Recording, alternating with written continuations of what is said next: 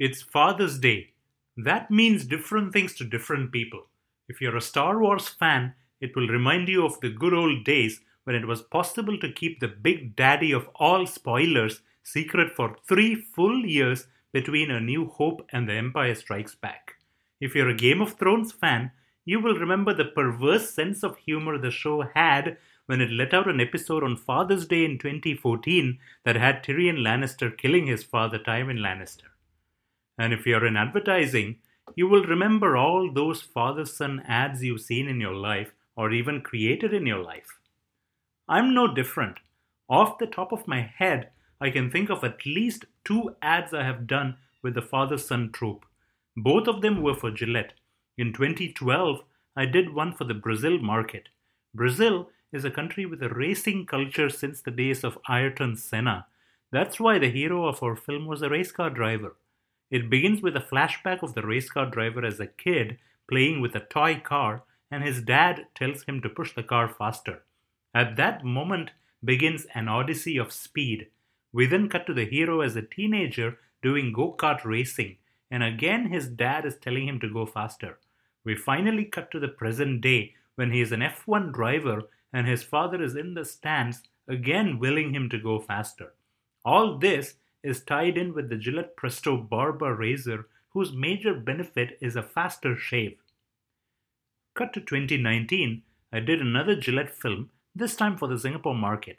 That gave me the opportunity to work with Singapore's Olympic champion Joseph Schooling. In the film, we see all the ways in which Joseph's dad, Mr. Colin Schooling, has motivated him. Firstly, to be a better competitor, and more importantly, to be a gentleman and help others. The film ends with Joseph approaching a swimming pool where you think he's going to take part in a competition, but the reveal is that he is actually training a bunch of kids. This is true to real life, where Joseph runs the Swim Schooling Academy to train the next generation of swimmers. And this desire to help others is something his dad has inculcated in him. As a bonus, we actually filmed with Joseph's real dad, Mr. Colin Schooling, including for the flashback scenes where Joseph was a kid. The kid was played by an actor, but Mr. Schooling was very affectionate to the kid as he reminded him of a young Joseph. Gillette, in particular, seems to be big on the father son trope. I believe that's because shaving is typically something most men learn from their dads. It was different for me. I actually learned it from my mom.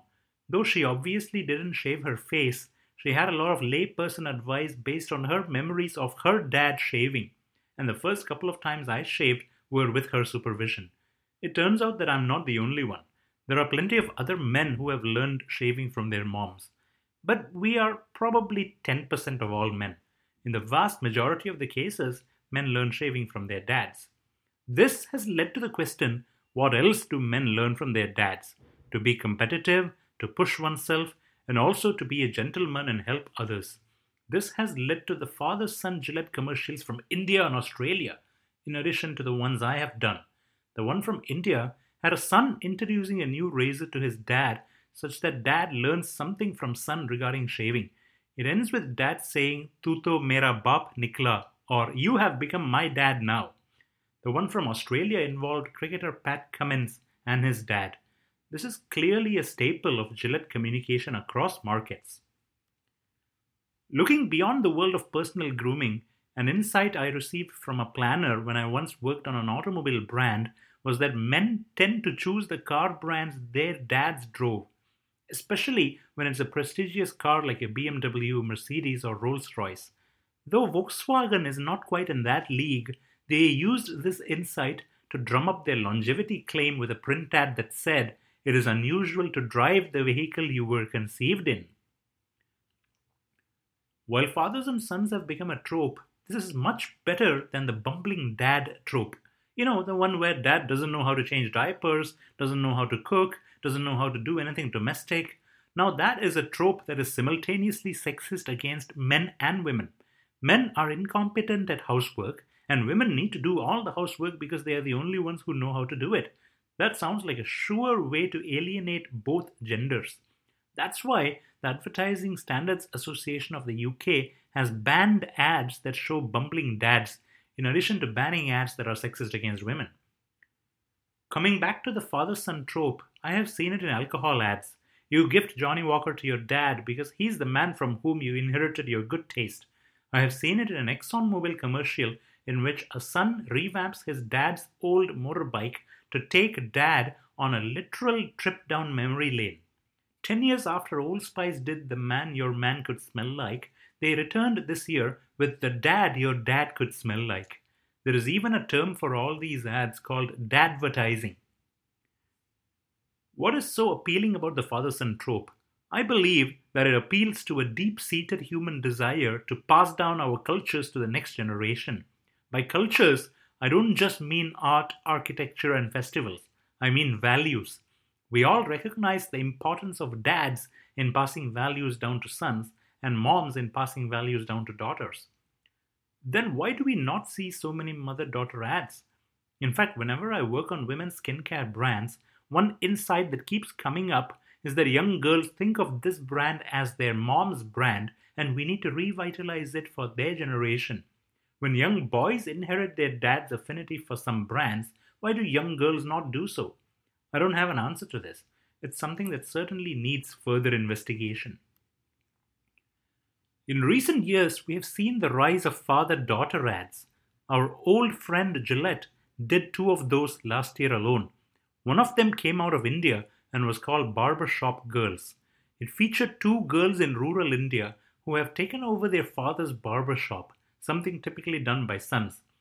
When a customer was asked if he trusts girls to know how to cut a man's hair, the customer replied that the scissors don't know the difference between a boy and a girl.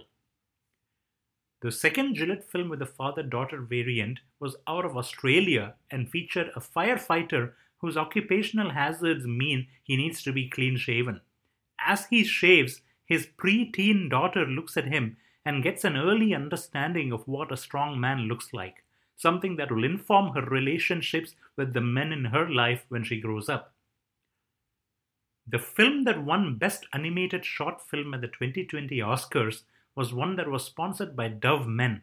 Titled Hair Love, it showed NFL player Matthew Cherry try his best to do his daughter's hair by watching YouTube tutorials on the topic. The film ends with dad and daughter reuniting with mom, who had been recovering from a serious illness.